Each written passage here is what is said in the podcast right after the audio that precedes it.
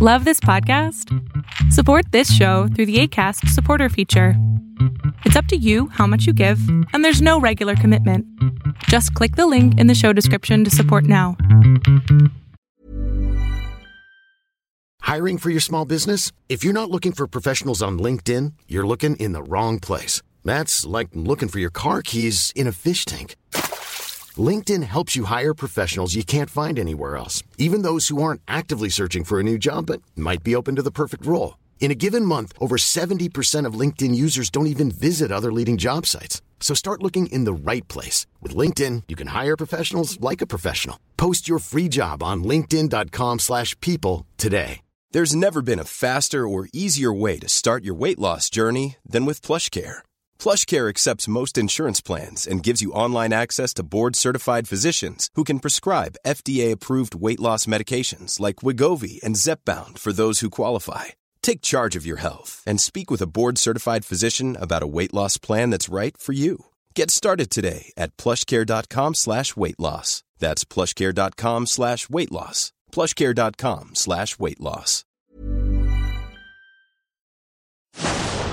Fiction, science fiction, horror, fantasy, crime, LGBT, thriller. You have now entered the House of Mystery with your hosts, Eric Shapiro, David North Martino, John Copenhaver, and Al Warren. Heard on KCAA 106.5 FM Los Angeles 102.3 FM Riverside. and 105.0 AM Palm Springs. Uh, joining us is Thomas Horn, like we talked about earlier. Um, thank you for being on. Uh, thank you so much for having me. It's great to be here. How are you doing? Uh, not doing too bad. Like I said, uh, recovering from from some surgery, but I'm doing great. I'm, I'm back at work teaching already. So uh, it's great to see my students again, and it's great to great to talk to folks like you. I'm starting to get some attention, and and uh, that's always fun. It's it's great. I'm a teacher, and it's always great to share my discoveries with whoever wants to know about them. Yeah, it's quite. I, yeah, I found it quite interesting. Um, so, so let's start out with let's start out with you and, and tell us a little bit about you, so that people uh, can find out something about you, like where you come from and what brought you into the whole Zodiac killer area. Well, career-wise, I've been in publishing for over 25 years now. And the last few years, I've also started teaching. I teach uh, reading and writing at the college level, all different levels, everything from freshman comp to textbook writing. Um, I've worked in the textbook industry. I've, I've worked in journalism, and like a lot of people, uh, I do read uh, some of the, the true crime books. You know, especially the unsolved stuff like Jack the Ripper and the Zodiac Killer. And um, a few years ago, these original police department files from the original murder cases, the FBI files, the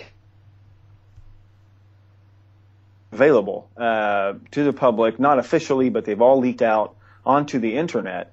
So uh, it's, this is a unique opportunity in true crime history. We can all read these documents for ourselves, and and we can draw our own conclusions about these murder cases and about these letters. And I was particularly interested in this because you have what we think of as the Zodiac killer is almost exclusively this person, this this character writing letters to the San Francisco Chronicle and a couple other newspapers. And supposedly that would give us a glimpse into the mind of this person, get firsthand information about the killings. And these letters were written in response to articles in the papers about these murders. So it, it overlaps my field of expertise, reading and writing. So, it, you know, it interested me on both of those levels. It's true crime. It's a famous unsolved case, but it's also a unique opportunity to study what is apparently uh, uh, a serial killer corresponding with and responding to newspaper articles, and then the newspapers respond to his letters. Uh, so, altogether, I thought this was a really fascinating opportunity. Yeah. So, so what was the um, so for the people listening that are not sure with the details? I mean, I think most people know the Zodiac killer, at least the the name and and that, but they might not know what's kind of the basic history and the deaths associated with Zodiac. Originally, there were uh, some uh, supposedly couples. Sometimes they were couples, sometimes they weren't. December of 1968, a high school couple, David Faraday and Betty Lou Jensen, uh, were out on their first date. It was a very, you know, they were a very sweet couple. They were really nice, clean-cut kids.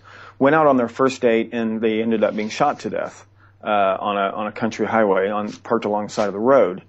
And a few months later, uh, a young woman named Darlene Ferrin and a young man named Mike Mageau were sitting in a parked car uh, in the parking lot of Blue Rock Springs Park, a few miles closer to town along that same highway. They were also shot. Uh, the boy survived. Mike Mageau survived. There was immediate speculation in the newspapers that these killings might have been related.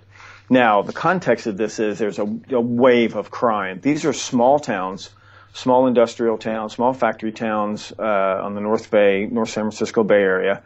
And there'd been a terrible wave of drug-related violence. There'd been uh, Darlene Ferrin was the tenth uh, fatal shooting victim in nine months in Vallejo. Vallejo was a town of about 80,000 people. So there'd been this terrible wave of violence, most of it drug-related, and so the public, right, there's kind of a different sympathy for the victims of drug-related violence the the teenage couple were apparently very clean cut kids, so this seemed to be something completely different.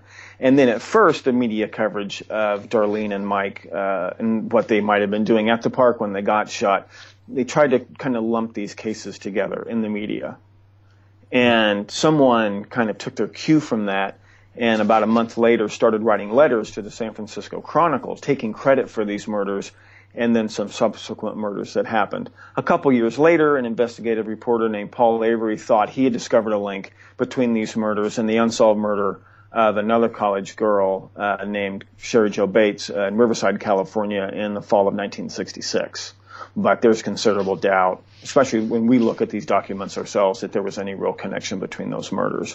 So you have a public uh, perception of these murders and there were a few police officers who kind of bought into this, apparently, uh, that there was a connection between these murders. The idea the serial killer was kind of new, that apparently unrelated murders might actually be connected somehow. And then you have someone writing letters to the newspapers, not to the police, to these newspapers, especially the Chronicle, saying, yeah, these, yeah, these murders are connected. I did them, making threats, right, uh, threatening to, uh, take out a school bus full of kids, threatening to drive around in the night and just shoot up random couples or lonely people, um, threatening to plant roadside bombs. And so this became a real sensational story because supposedly we're getting communication directly from this criminal genius. Right. You know, what do you think um, made the Zodiac killing so unique? It wasn't really unique. There had been this very successful and very profitable story of the Boston Strangler, which is a very similar situation. You had uh, what looks like to be three separate serial killers uh, strangling women in the Boston area, but they had distinctively different MOs. One of them turns out to have been Albert DeSalvo. He had confessed to committing all the murders, but there are pretty big holes in a lot of his confessions. But the last few victims, the younger, prettier victims, um, apparently DeSalvo, who was a compulsive rapist, he had sort of started copycatting this highly publicized uh, Boston Strangler. And part of the Boston Strangler myth was that the different police departments in the Boston metropolitan area were not cooperating very effectively. Uh, things like this. So you had a best-selling book by Gerold Frank, which is actually pretty good work of of true crime and investigative journalism. Uh, and then that was made into a highly fictionalized movie starring Tony, uh, Tony Curtis and Henry Fonda. Um, terribly fictionalized movie.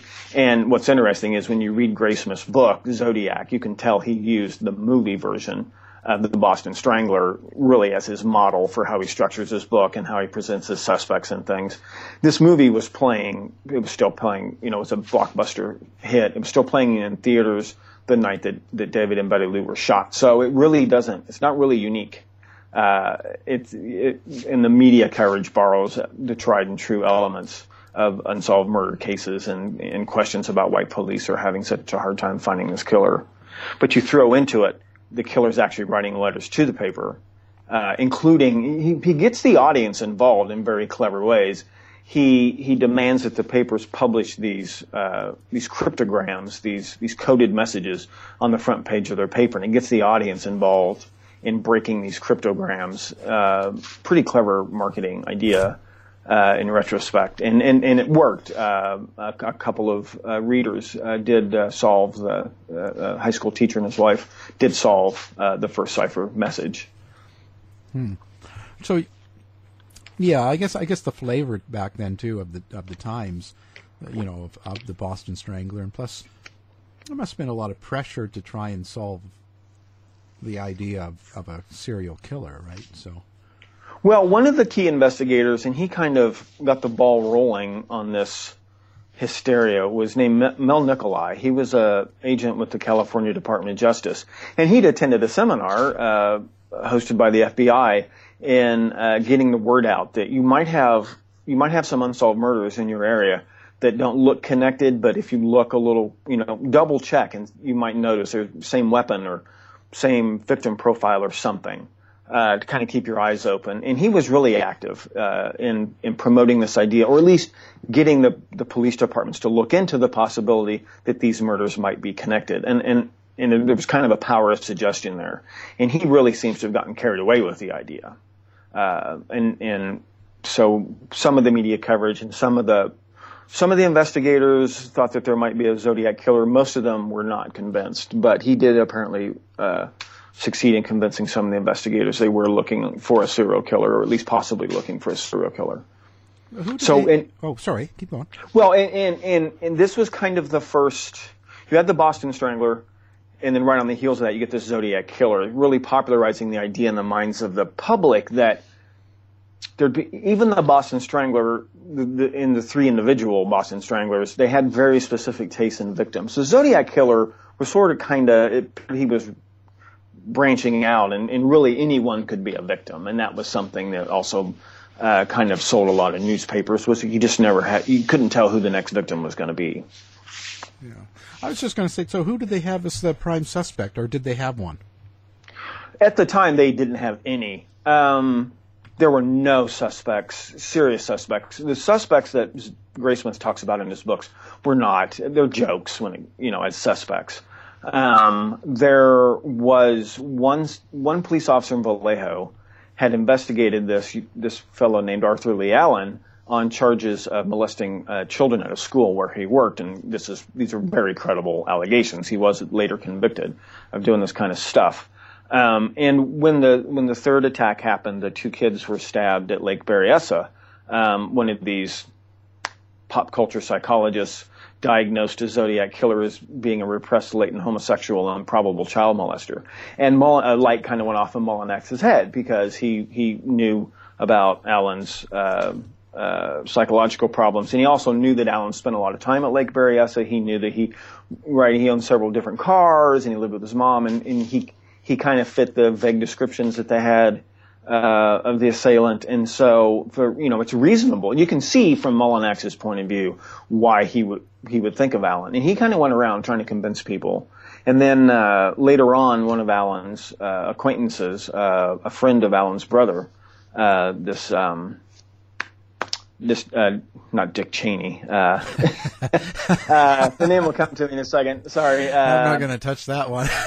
not, not, not, Dick Cheney, but uh, it was a friend of uh, Allen who who he accused Allen of trying to molest his kids, which was probably true, and so he also kind of he and Mulanax would kind of bombard police departments with tips, right? That look at Allen, look at Allen, look at Allen. Um, most of the frame around Allen that Graysmith provided is, is complete baloney. Um, and there's it's interesting to read some of these these documents that weren't published before and then read them against Graysmith's claims in his books that just exactly how far back did Graysmith start framing Allen? He claims he didn't even hear about Allen as a suspect till 1980, but there's some indications that there was a third person who was actively trying to frame Allen for being Zodiac way back, you know, in the early 70s. So other than Allen, and only a couple of people took Allen seriously as a Zodiac suspect. They never had a Zodiac suspect. There, it turns out, there were very good suspects in in most of these murders. And in fact, the Benicia Police Department has always considered the the first murder, the Faraday Jensen murder, they've always considered that murder solved. Riverside police consider the Bates murder to be solved. And uh, I argue that the Vallejo Police Department pretty much solved the murder of Darlene Ferrin. Uh, there was a very, very good suspect and a very surprising suspect uh, in the attack at Lake Berryessa that Cecilia Shepard died and and uh, uh, Bryan Hartnell lived. Um, uh, but and and I see indications that San Francisco police sort of kind of solved the Stine murder uh, in 1997. Uh, they had a suspect in a in an unrelated murder who who looks like a pretty good suspect for that shooting as well. So it, I'm not saying I can prove who committed each of these murders, but there's in the files, and Graysmith never mentioned any of these suspects. There were very solid suspects in each individual murder, but there was never a good suspect for all of the murders. Yeah. Did they ever arrest anybody or? Well, there were arrests made, um, and some of the suspects were convicted of other murders.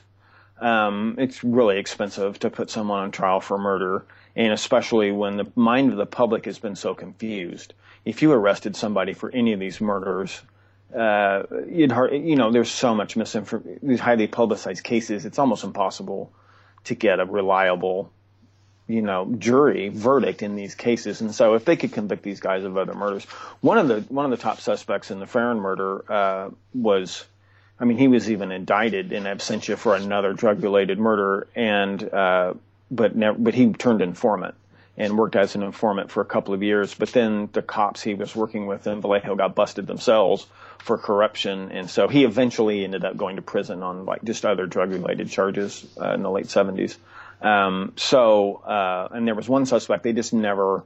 Riverside is pretty sure they know who murdered Cheri Jo Bates, but they just never had quite enough evidence to to really get an ironclad case to get a to get a conviction. So, I'm not saying these guys are definitely guilty. What I'm saying is there were good suspects in each of these murders. None of them could be the Zodiac. Uh, and, and funny thing is, Graysmith had access to this most of this information and, and never said a word about them. So, yeah, a really unusual case. And and so one guy survived too, right? That uh, Mike Mageau. Well, a couple. Um, uh, Mike Mageau survived. Um, the poor, poor guy's pretty messed up. I mean, he doesn't even remember how many times he was shot. Uh, and then Bryan Hartnell, the young man at Lake Berryessa, he survived. Pretty, you know, he's obviously he's a little nervous, but um, but, but he he recovered okay and became a became a lawyer. Uh, he doesn't talk to the media very often, but um, so two two supposedly known victims uh, did survive, uh, pretty seriously wounded, but but they did survive. Yeah. So none of them were able to say anything about what happened to them or who did it or any sort of description, eh? Well, uh, there was some speculation that Mike Mageau knew a lot more about who shot him than he admitted to the police. And Darlene's uh, family have also said, uh, her sister and her brother have said, well, we weren't exactly honest with the police about what we were up to that night. Um, and you know, and that happens a lot. Uh, that doesn't necessarily mean Mike knows for sure. Um, the one suspect, one suspect was booked in that shooting, but he didn't match the physical description. The gun he had in his possession, which, and there's some, still some question about whether the ballistics matched. Uh, he had a P38, which is a uh, the Walther version of the Luger, and it was sent for comparison. We don't know what the results were, but he had a friend and part-time roommate uh, who did match the description of the killer. And when he was the night he was arrested, he said, "Well, this is not my gun; it belongs to somebody else." But he knew when he, as soon as he was arrested. Uh, and he just he went to this drug dealer's house, knocked on the door. The guy didn't answer the door, and he turned around to leave. And these two narcotics cops pick him up, and he and they search him and they find the P38 and he turns to his friend and says, "I'm going to be booked for murder." And he was. He was immediately booked for the Ferrin murder. Um, we don't know exactly why he wasn't eventually charged and tried. It's probably because he did not fit the description. But uh, he had uh, a friend who did match the description, and he said that the gun belonged to a friend of his, but he wouldn't give the name. Now, there's another suspect in the Ferrin murder, and what's really odd is um, he would actually make a pretty good suspect for being a Zodiac killer. Somebody smart enough to do this. Somebody who had honest to God code training, honest to God demolition training. Um, he was a former Green Beret. Uh, he was Darlene Ferrin's first husband, uh, Jim Phillips Crabtree.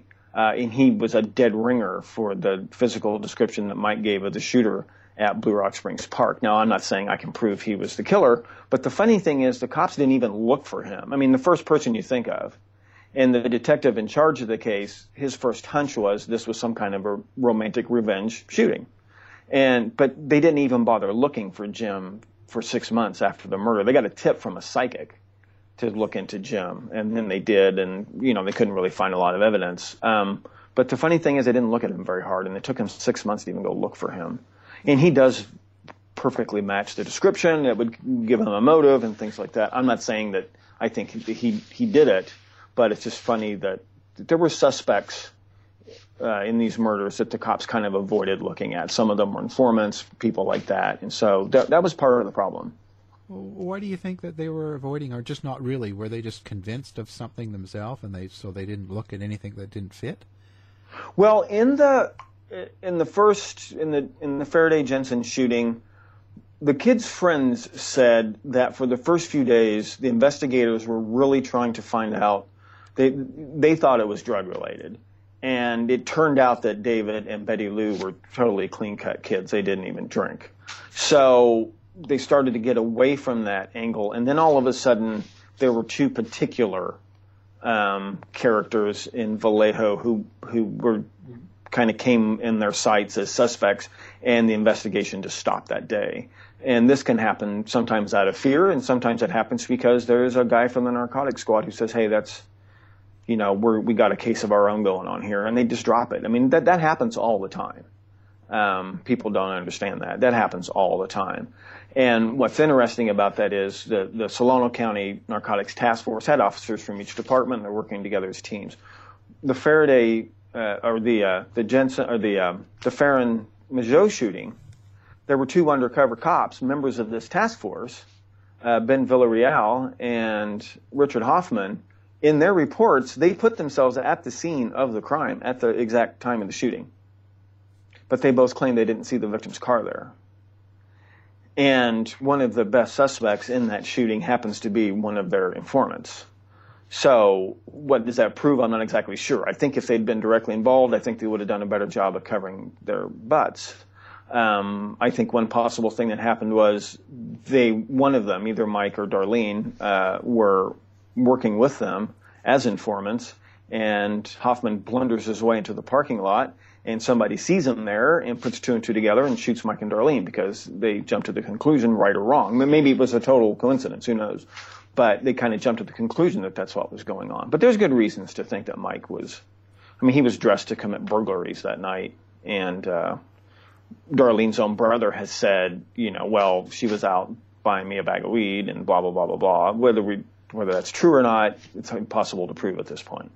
But there's a connection between those first two shootings and a couple of undercover narcotics cops in Solano County. So, yeah. So there's so, so many ways to go with it, you know. Well, the funny thing is, those those letters, if you have access to the files and the facts in these cases, the letters start coming in and they're making claims. Uh, I was there and I can tell you this and I can tell you that. If you follow up on the claims in the letters, they point directly at these suspects and the fact that these suspects aren't being arrested, which I thought was very interesting. Yeah uh, especially the two, the two the two shootings that took place in Solano County. I thought that was very interesting. So what can you say about the letters? How did they start? And uh, they were going to what the Chronicle, I believe. Well, in uh, July 4th, night of July 4th, uh, Mike and Darlene get shot in Blue Rock Springs Park, and uh, there's a suspect arrested the night of July 20th. And while he's being held, and he they find a gun, a P38, which would be the same type of weapon that was used in the shooting, and they send it off to the state crime lab for a ballistics check. And uh, we don't know what the results were, but the results came back around the 27th or 28th, and about that time, uh, Mike Mageau is shown a stack of mug photos, um, whatever suspects they had in this case, and he he doesn't recognize anybody. A couple days later, um, three newspapers the San Francisco Chronicle, San Francisco Examiner, and they're owned by the same publisher at this time, and the Vallejo Times Herald. These are the three biggest papers in the Bay Area. They each receive a letter, and each letter contains one third of the famous uh, 408 character cryptogram. and there's a demand that uh, the newspapers print this cryptogram on their front pages. The funny thing is, the letter writer didn't demand that the newspapers explain why they were publishing these cryptograms. It just they did that on their own uh, hook. So uh, the letter claims he was responsible for these two unsolved shootings, which the media had already speculated there'd be a possible connection. Um, they were characterized as Lovers Lane shootings in the papers. That's not really true. The spot where uh, David and Betty Lou were shot was not a Lovers Lane by any stretch of the imagination. It was the parking lot of a, a water company pump house right along the highway between uh, Benicia and uh, Vallejo. Um, there was no privacy in that lot at all. And matter of fact, there were at least one car going by every five minutes, and these people all could see the kids sitting in the car. This is not a lover's lane. It was, however, known to be used by drug dealers, and the big time traffickers would meet the little retail dealers in this parking lot. It was kind of a, it was a difficult spot for the cops to patrol on a regular basis, and you could see cars coming from either direction. So they would, you know, you get you get in a lot more trouble if you got like five pounds of weed in your car. So they would break it up into the smaller quantities, and the retail guys would drive on into town on the edge of Vallejo, there's Blue Rock Springs Park. And you have, at that time, the parking lot was a lot darker and a little bit more remote. Some people did use that parking lot as a lover's lane, but the night that Mike and Darlene get shot, you have cars in and out of the lot, in and out of the lot, in and out of the lot, and none of them, not one of those cars is there on a date. Um, except maybe one. So, yeah. Yeah, they're not really they're not really lovers lanes, but this was how the media had portrayed it. So the letter takes credit for the two shootings and claims he said I will state certain facts which only I and the police know. Well, if you follow up on those facts in those police reports, he gets some of the facts right. That's true, and some of them had already been published in the newspapers. Um, but that kind of gives us a clue as to which newspapers he was reading.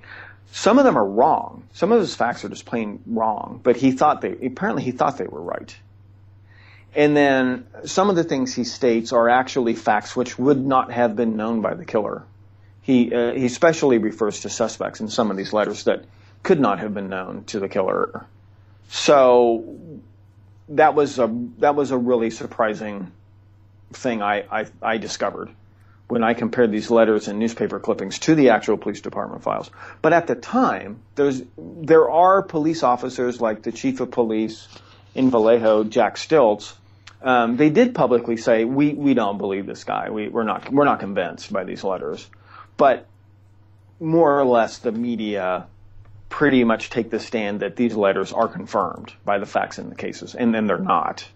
Um, so this letter, you know, this obviously generates a lot of publicity um, to readers to uh, do solve the 408 cryptogram to, the, to everyone's satisfaction. The funny thing is, the nature of the cryptogram it, it wouldn't hold up as evidence in court because the way he used multiple substitutions for different letters of the alphabet. Um, for example, the letter might act, the cryptogram might actually say, uh, I enjoy kissing people because it's so much fun, right? Not killing. It could actually say kissing because man is the most dangerous animal of all to kiss. Uh, I'm not uh, staking my entire reputation on that uh, decoding, but it's possible that that's what it says. But the newspapers all subscribe to the theory these are actually from the killer, no doubt about it, confirmed by police, and that's the impression that the public gets. Yeah. And this really makes it a national news story. I mean, this really, this is a really big lucky break for the San Francisco Chronicle. They have a story that's just as big as the Boston Strangler, and it drops right into their laps as soon as the movie stops playing in the theaters. How do you think they knew those letters were like they were they were uh, they were they were in a crypt, right? So they they weren't really easy. They, uh, I'm just trying to figure out because back then things were not like they are now. So the letter would just go to the newspaper, and how would they kind of really know it was real or? Well, it there's no there's no reliable story about about how the newspapers responded when they opened these envelopes. Um, and it's clear the, the, the, the letter writer demanded action by the end of the day, Friday, but of uh, August 1st. But he didn't melt. Hey, I'm Ryan Reynolds. Recently, I asked Mint Mobile's legal team if big wireless companies are allowed to raise prices due to inflation. They said yes. And then when I asked if raising prices technically violates those onerous two year contracts, they said, What the f are you talking about, you insane Hollywood ass? F- So to recap, we're cutting the price of Mint Unlimited from $30 a month to just $15 a month. Give it a try at mintmobile.com slash switch. $45 upfront for three months plus taxes and fees. Promo rate for new customers for limited time. Unlimited more than 40 gigabytes per month. Slows. Full terms at mintmobile.com.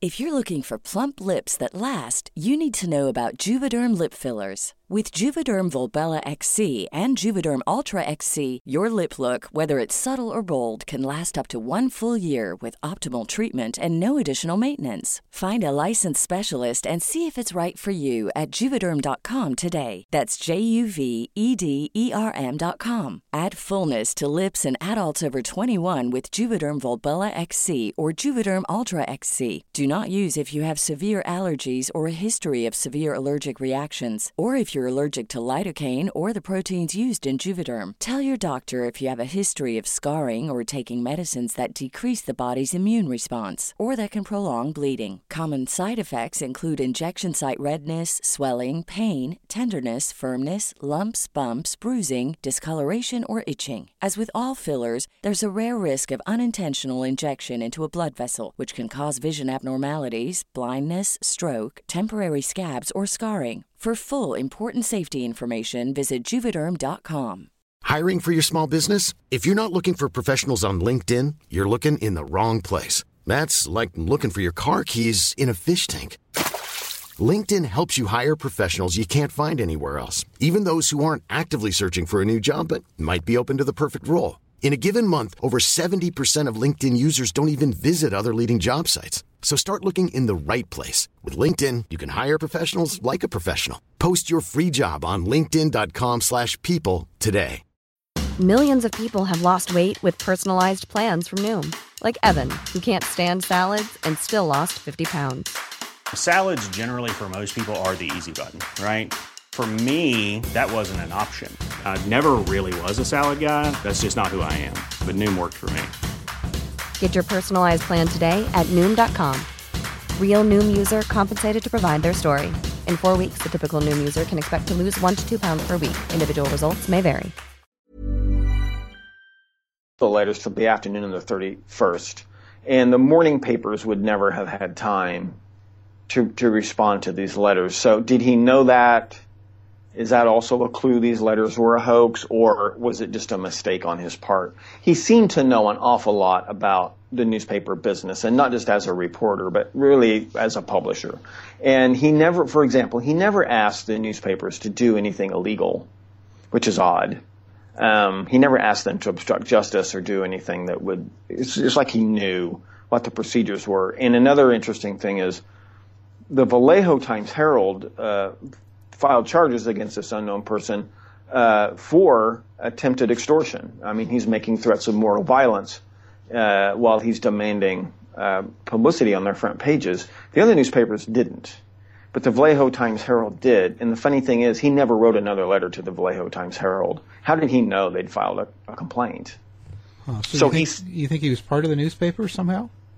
Well, the more, if you want to jump ahead to my conclusions, the more I compare, the more letters come in, and the more newspaper articles are written, and the more police reports are written. Um, trace, you know, some of his facts are wrong. He, some things he thinks are right, and they're not right. You can trace them to very specific sources, very specific pages in certain police department reports. And not only the person writing the letters, there's a reporter at the Chronicle who has access to certain reports. And by making a list of the people who would have received these reports and had access to them, at the time it would they'd had to, right. There's a certain window of time when the letters are written. You come up with a very short list of suspects, and it came up with two people, um, one person in Napa and one person in San Francisco, and one of those two people also happened to have handwriting identical to the handwriting on the Zodiac letters. So, so who were they? Well, uh, there's a reporter at the Chronicle, and uh, assuming he, some of his articles don't have bylines, but assuming it's the same reporter, that would be Keith Power. and that includes uh, actual actual evidence tampering in the Stine case, where he he not only picked up Stine's uh, trip sheet, but also would have had plenty of opportunity to grab a couple pieces of his shirt and use them to write Zodiac letters. And the other person is a Napa County deputy sheriff named Hal Snook, who, or some, you could pronounce it Snook. It's spelled S-N-O-O-K. As far as I know, the correct pronunciation is Snook. But he, um, very remarkable fellow, and he ran Napa's crime lab, and he happened to be on a very short list of people who was receiving. There's this myth that there was no cooperation between police departments, even before they thought there was any connection between these murders. They were doing an excellent job of sharing what information they had.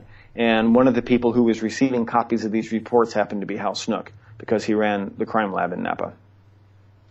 And there's also connections between him and some of the suspects. Uh, he was very heavily involved in, you know, in, when you watch the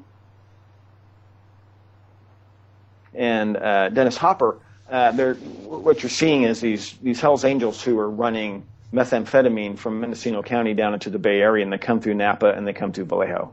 And so Hal Snook was very involved in trying to put a stop to this. He was up to his eyeballs on it at the time. And these guys were pretty violent. They were committing a lot of shootings. And he testified against a lot of these guys. And he was a real expert. And he's a founding member and a real driving force behind the California, what's it called, the California Narcotics Officers Association or something. Um, he's real big into this. So he would have known, and he would have known about these suspects in the two shootings in, in Solano County who were not being fully investigated. So he not only had access to the, the exact pages from the reports that the Zodiac killer used to write his letters, he also would have known about some of these suspects maybe not being investigated fully. And I, and I think that was his motive for participating in the hoax was, and, and same for Keith Power. Um, I don't think it was a cheap publicity stunt. I don't think it was a joke. I think they were actually trying to call attention to this problem without, you know, if they come forward publicly, they, they and their families would, would be in pretty serious danger. Um, so I, I, think this was their way of trying to call attention to this problem, and I think that's how it started. Oh. So they had no way of, of testing the letters. I guess there's like fingerprints. They found lots of fingerprints on the letters. Some of them undoubtedly belong to people at the Chronicle, especially when they first start coming in and, you know, you don't know, you get crank letters all the time. Um, so at first, the first couple letters actually had quite a, quite a few fingerprints. There were, in fact, fingerprints found, uh, uh, on uh, Darlene Ferrin's passenger car door handle. There were fingerprints found all over the passenger door of Bryan's car at Lake Berryessa. There were a lot of fingerprints from a lot of crime scenes and a lot of fingerprints uh, from Paul Stine's cab. Now, there was a Napa, uh, the undersheriff, the, the second in command Napa Sheriff's Department. Not, not real well trained, but he'd been there for a long time. He gave a press conference where he announced that he said preliminary analysis appears to match some of these fingerprints from all three crime scenes and to uh, possibly to one of the letters. So. A couple days later, they get the they get the actual reports back from the FBI that says no, there's there is no match between any of these prints. So why why did he say that? That's that's an interesting because the only person who really could have told him there was a match would be would have been Hal Snook. Hal Snook would have been the only person in a position to tell uh, Tom Johnson. Yeah, I, I think we found a possible match between all these prints. But it turns out lots of prints from several crime scenes and several letters, and none of them match. None of them. Doesn't prove the negative, but it certainly absolutely fails to prove the positive. Right. So, what do you think? What's your opinion on the letters? So they've come from several people, or just one or two, or like what was your thought? The handwriting is very distinctive in in some funny ways. And um, when you look, and it depends on which copies you look at. A lot of the handwriting experts at the time who were spouting off opinions were not looking at the original letters. They were looking at just plain old Xerox copies. And there's a lot of the a lot of details about the strokes used because he, he all the letters were written with a blue felt tip pen, and that interested me because uh, some of my previous experience, forgers, you know, your first clue that a signature is a forgery is they use a felt tip pen. Um, they don't have a lot of confidence in their strokes, but he used felt tip pens. In the process of looking for fingerprints, they they sprayed these letters with a, a solution called ninhydrin, which would chemically cause the fingerprints to show up. But it caused the ink to run. And that's interesting because you can get a lot of information about where he starts a stroke and where he stops a stroke and if he hesitates, if he lifts the pen. Um, you get a lot of information that way. And looking at the, the first three letters that we have these, uh, people over the years have made high, high resolution color scans or photos. You can see this information.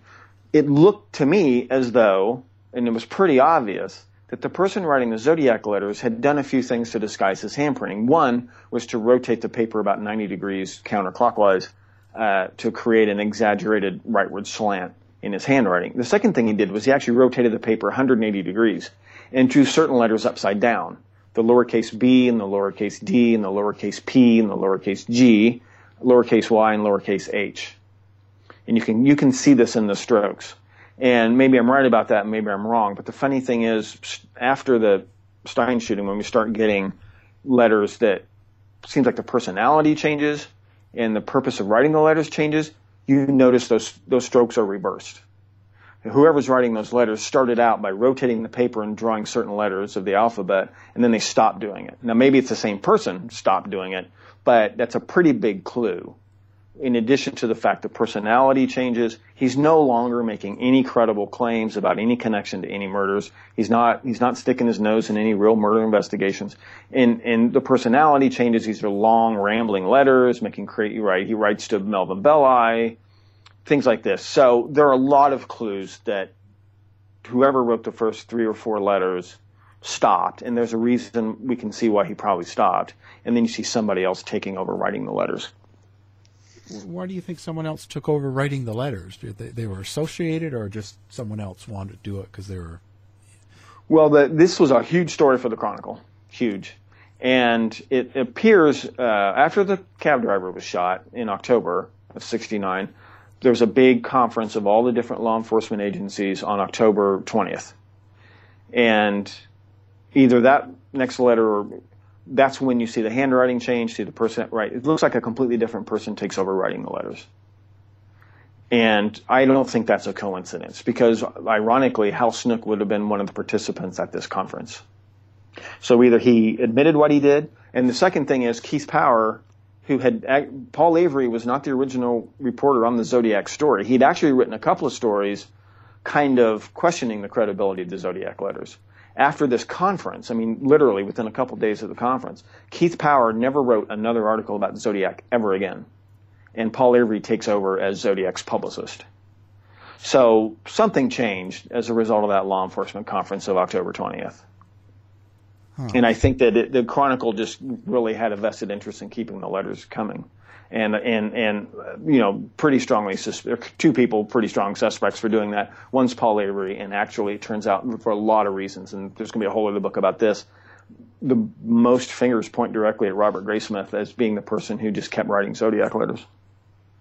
Wow, and so well, what made people follow the like? Was there true accuracy to what they were saying in the letters?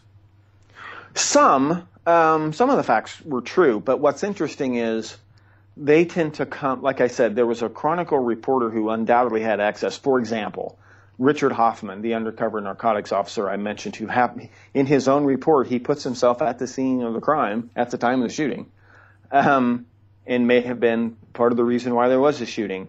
He was the only Vallejo officer to type his report the night of the shooting.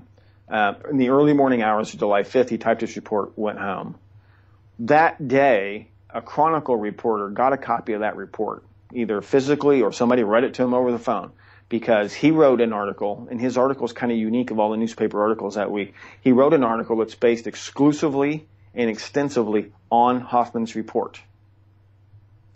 Now, interestingly, those first two Zodiac letters, he seems to have also had a copy of that report because he's correcting the one or two things that the Chronicle reporter not only got wrong, but he also he imitates 13 unique spelling errors that Hoffman makes in his report. And he kind of repeats those in his letters. Wow. And that's a pretty that's pretty compelling. That both the Chronicle reporter and the so-called Zodiac killer, their source of information that week happened to be uh, Hoffman's report. So, um, were they trying to frame Hoffman? Hoffman has said a few things over the years that also tend to make him look guilty. I just think that if he were guilty of participating in the shooting, I think he would have done a much better job of, of covering his tracks. Um, that's one reason I don't suspect him. But, uh, you know, and he was the one who rode with the victims in the ambulance, et cetera, et cetera. A lot of people have suspected him of being involved in the shooting. I'm not so sure about that. There's no doubt whatsoever that a Chronicle reporter, that, that story had no byline. A Chronicle reporter and the guy writing the Zodiac Killer list, they both had a copy of Hoffman's report. I don't, I don't see any doubt about that whatsoever. It's and just- how did this happen? Yeah, it's just how they got it. Yeah. So, are you thinking that? Uh, so, did they have that whoever wrote the letter must have had access to the police info then? Right, and that would include reporters. Uh, it was really common in those days for one way reporters got information was they would type officers' reports for them. Now, the Vallejo Police Department, they all sat down and typed their reports on July 8th uh, for a couple of reasons. One, they were getting ready to go out on strike. They wanted to get caught up on their paperwork. Uh, a newspaper article had already appeared in the Vallejo Times Herald with this. There's a there's a supposedly there was a phone call. Supposedly the killer called Vallejo Police Department the night of the shooting, uh, right, and told them all about it. it. But that version of the phone call changes. So Sunday night, Sunday night, July, the night of July seventh, the excuse me, the Times Herald, uh, no, the News Chronicle, the afternoon paper, they published a different version of the phone call, the one that we're familiar with, the official version of the phone call. I want to report a double murder. If you will go one mile east on Columbus Parkway, you'll find the kids. Uh, to the public park, you'll find the kids in a brown car. I also killed those kids last year. Goodbye. That's the official version. Well, that appeared in the newspapers before it shows up in the Vallejo police reports. Nancy Slover didn't sit down and type up a report about that until the morning after the paper came out. So that kind of raises a question right there.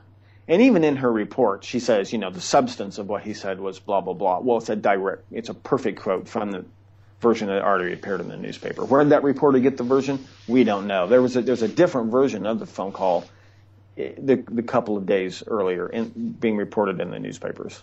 And once again, you know, there's also a lot of doubt about, about that phone call. Um, but, but basically, uh, one way a person could have gotten access to those reports is by being a reporter, uh, typing up reports.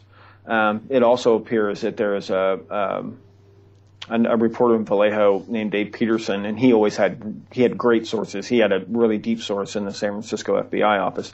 Dave Peterson was a, a great investigative reporter. He apparently had access to certain some of his stories seem like they're quoted verbatim from certain Vallejo police reports as well.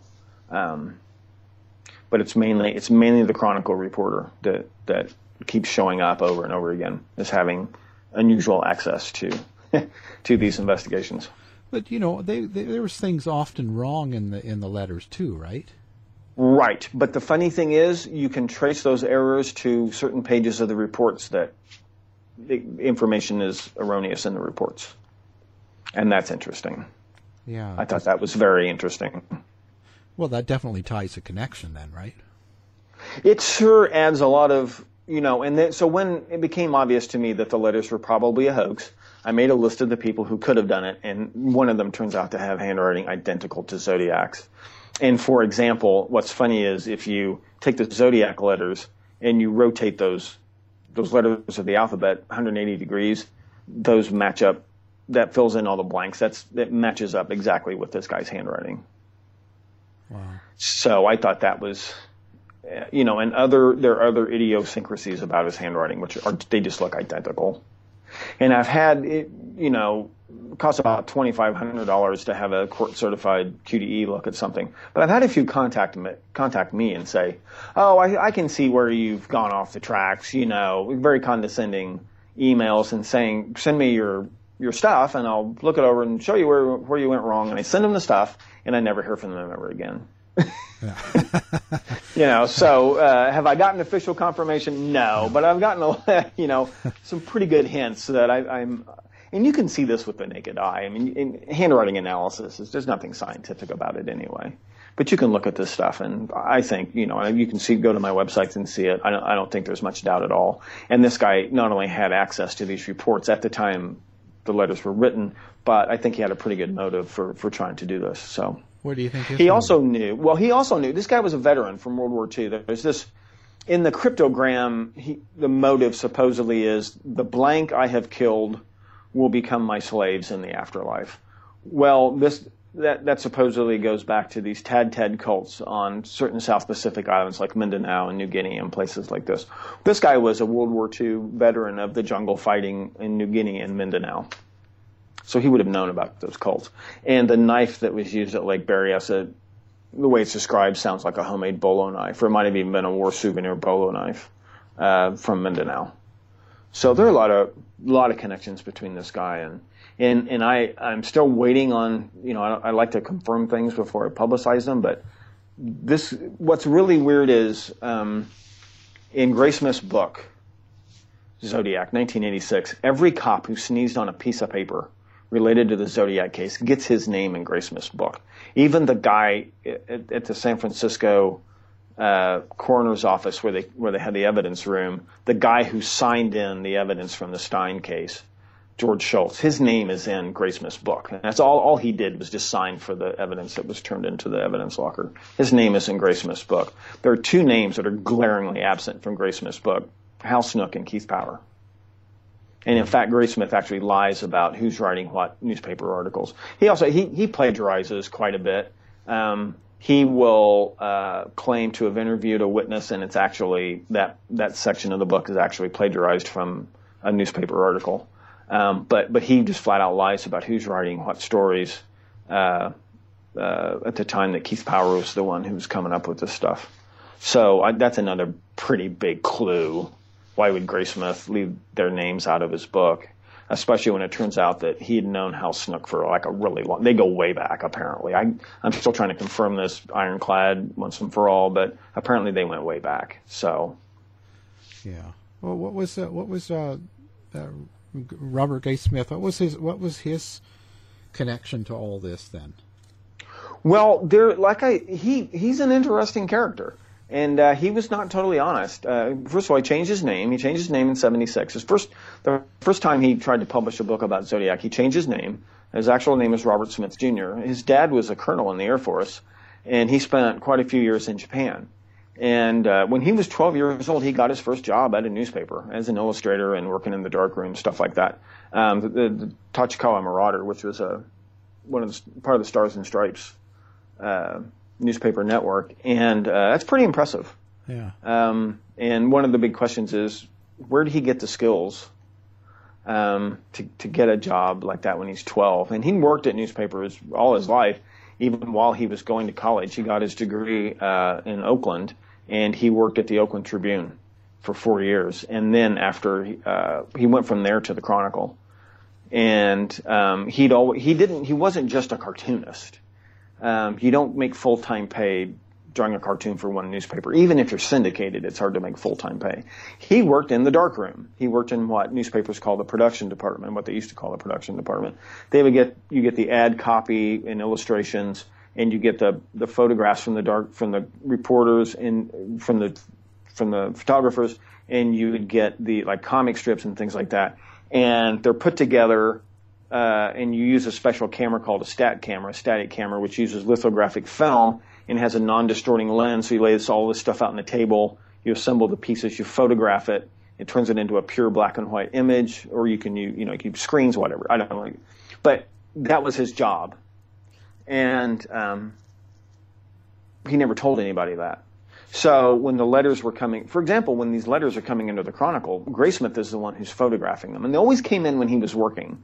No letter ever came into the Chronicle on Christmas day off. They were mailed on his days off. Um, all the letters, and so he, why would he like not tell people everything about his job? And in his own book, he come like he, there's a there's a suspicion that like how did Zodiac disguise his handwriting? And Graysmith comes up with this explanation for how you can copy Zodiac handwriting. If you look at the letters themselves, because the time he wrote his book, there were no photocopies of the letters available. You you can see like that's not what Zodiac did. He didn't trace the letters from a master alphabet. If you, you actually put the letters on top of each other, especially the first few letters, that's not how it was done. But but his method for co- it is how he could have done it. There are an awful lot. Of, there are lots and lots and lots of clues that point towards Graysmith, at least writing the Belli letter. Um, and he makes a lot of claims about the Belli letter that he cut out of his book, things like that. So it's he himself is pretty suspicious, and and he's told so many lies over the years. And his frame around Arthur Leigh Allen is just such a pile of crap. You know, he's already been exposed for that.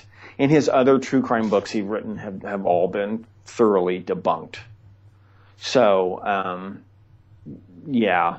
well, what do you think brought him into this whole thing? Like the question, my my only question is just exactly when did he? And, and, and it's perfectly clear. It's perfectly clear when he wrote the book Zodiac. He he told a lot of lies. He told lies about Arthur Leigh Allen, but he he tells lies about the authenticity of the letters. And in page after page of his book, it's perfectly clear he had access to these files, and he simply lies about their contents. And one of the things he lies about is the authenticity of the letters. And why would he do that unless he knew they were a hoax? And my only in in in his story about how he got involved in writing it, like when you watch the movie Fincher movie, it's a very entertaining movie, but the story of how Graysmith gets involved it becomes obvious that that's not true either. He'd been involved in it much earlier than he'd claimed. Um, my only question is just exactly when did he start? was he in on it from the very beginning, or was it did he just kind of steal the idea and run off with it? That's my only question. Yeah. Um, other people, but I encourage other people. You know, you don't have to take my word for any of this. You can read this material for yourself. Um, it's all available. You get it from my website. My on my website, it's been organized. It's been collated. The missing pages are pointed out. Um, but you can get it from from a lot of different places and just read it for yourself. Yeah, yeah, we're going to actually connect that. We'll put that on ours, and we're going to put that also on the uh, Facebook for everybody uh, to look at. That's a really interesting part. So, and then the, the, the final the, the version of the one book that you can buy now it's only ninety nine cents. In in 2000 uh, uh, into 2011, getting 2012, word kind of leaked out, and um, there was also a rumor going around that these guys in Napa were going to arrest the suspect. So I ended up sending law enforcement what I had at the time. And at that time, there was not Hal Snook. There was a, another deputy sheriff, Ray Land. I, there was some confusion about whose handwriting this was, and it looked like Ray Land's handwriting. And one of the secrets was one of the missing pages indicates that he's the one who found Bryan Hartnell's car at Lake Berryessa and discovered the graffito on the car. So if anyone besides the killer had done that, then it would be, you know, probably be Ray Land. Well, so at that time, I, I just sent them a copy of the what I had to, to date, and then ended up publishing that for 99 cents on the Kindle. That's the version that's still up there. I haven't finished the actual final detailed version of that book. But if you if you buy the book now, you'll get a email and a coupon from Amazon when the f- final edition comes out. You'll be able, you'll get a discount for that. Um, uh, so but it's still a good place to start if you want to read these documents for yourself. And you know, and again, as new facts come to light, and it came to my attention, somebody came up with a, a different copy of that handwriting that had the actual signature on it, it's Hal Snook, um, which explains a lot. It turns out Ray Land and his brother Dennis Land were actually murder suspects um, in the murder of Cecilia Shepard. Um, and Dennis Land makes a pretty good suspect in some other stabbing murders in that area at that time. I'm not saying I can prove 100% he was guilty, uh, but that was kind of surprising. And, and he and Hal Snook also go back quite a ways, which is interesting. I mean, there is the theory, you know, why, why write these letters? One theory is, is to give someone an alibi for at least one of the murders. I, I admit that that's possible. Um, I don't think the evidence really adds up to that, but that's possible. Um, yeah. And there was no really, was there any other evidence that tied the murders together other than the letters? there is no evidence of any kind that ties the murders together. Not weapon, not not MO. The MOs are actually quite a bit different. Um, the guy who did the shooting on Lake Herman Road obviously had killed people before. Um, the shooting at Blue Rock Springs Park was a lot sloppier. Um, different weapon used, different weapon used every time. There was a conclusion. Uh, the media had reported that the same weapon was used to shoot Stine that had been used at Blue Rock Springs Park. Turned out it was a completely different type of 9 millimeter pistol. Um, so in reality, there was no evidence linking these murders of any kind. The witness descriptions actually are much different. Graysmith kind of fudges them and sometimes flat out lies about them to make it sound like they're describing the same guy. They're not. Um, the famous, the famous uh, Fouke memo describes a suspect who couldn't possibly have been the person who shot Stine. He was 50, 60 pounds heavier couple inches taller and 20 years older, and his hair he had blonde hair instead of brown hair. So it couldn't possibly be the same guy. But Graysmith makes it sound like the descriptions match, and they don't. It's just things that you find out from reading these reports that there's really there's no evidence of a connection between the murders. There's a lot of evidence collected Graysmith doesn't tell us about, and they all point, you know, they've completely failed to make a match of any kind.